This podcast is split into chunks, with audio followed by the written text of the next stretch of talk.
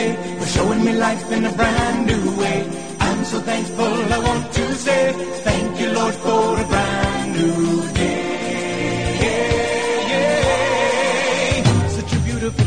Good morning, Overstrand. My name is Mario, and I'm a writer, minister, and a missionary living in Hermanus since 1983.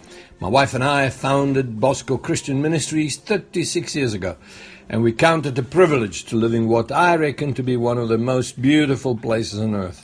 Thank you for tuning in to I Didn't Know That, a program that will attempt to provide you, the listener, with scriptural yet practical assistance from the heart of a document that, like it or not, has influenced more people in more places during a longer period of time than any other human publication by a long, long, long way ever the Bible. Yet, hence the title of this program, I would like to approach such immense accumulation of life in a different way.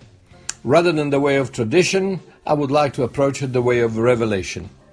As I'll be treating in this program some concepts that are very, very challenging to tradition and to religion in general, I beg you to please check the scriptures I propose. And if you're not completely satisfied with their validity, please, please, please reject everything else I say. This is either sanctioned by the truth of the Word of God or needs to be discarded completely. Thank you. God bless you as you listen. This week I would like to talk to you about a concept that, in my view, has been tremendously warped and sadly misunderstood by a large number of misinformed Christians the concept of hyper grace. Now, some of you probably won't even know what I'm talking about, and I am very glad you don't. But a very renowned Messianic Jew from the United States of America has written a book that I reckon to be extremely damaging to the spiritual well being of countless of thousands of Christians the world over. The title of this book is, in fact, Hyper Grace. And in it, the author attacks and condemns what I believe to be the heart of the gospel, the core of God's message, the juice of salvation eternal security.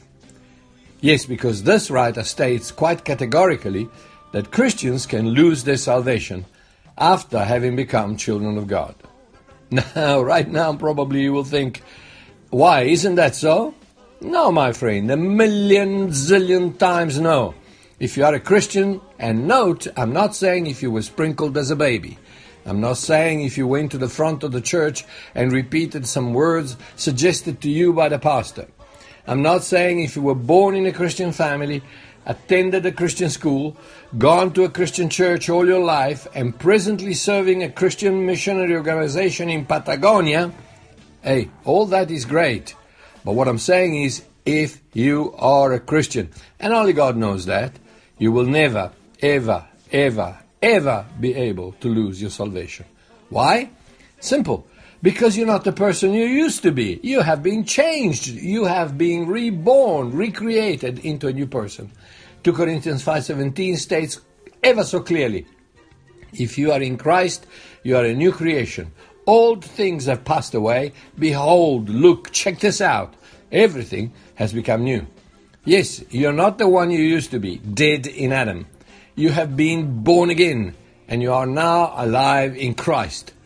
Look how the apostle Paul puts it in Galatians 2:20. I have been crucified with Christ. It is no longer I who live, but Christ who lives in me. And the life which I now live in the flesh, I live by faith in the Son of God who loved me and gave himself for me. Guess what? The life that I live now in the flesh is not my life any longer, but it is the life of the Son of God. Can I lose it? Boy, I don't think so. But wait a minute, Mario. Are you saying that I can never lose my salvation? Yes, my friend, a million times yes. If, and once again, please note, if you have been changed into a new creation by God, you have been adopted as one of His children, there is no going back, ever. But what if I sin? Everybody sins, my friend. Haven't you noticed? But what if I continue to sin? Well, you will pay sin's consequences in your life. But if you are a child of God, child of God you are, and child of God you will be for eternity. It's like watching a caterpillar becoming a butterfly. The little creeper is ugly, hairy, fat, full of slime, rather repugnant, and stuck to the ground.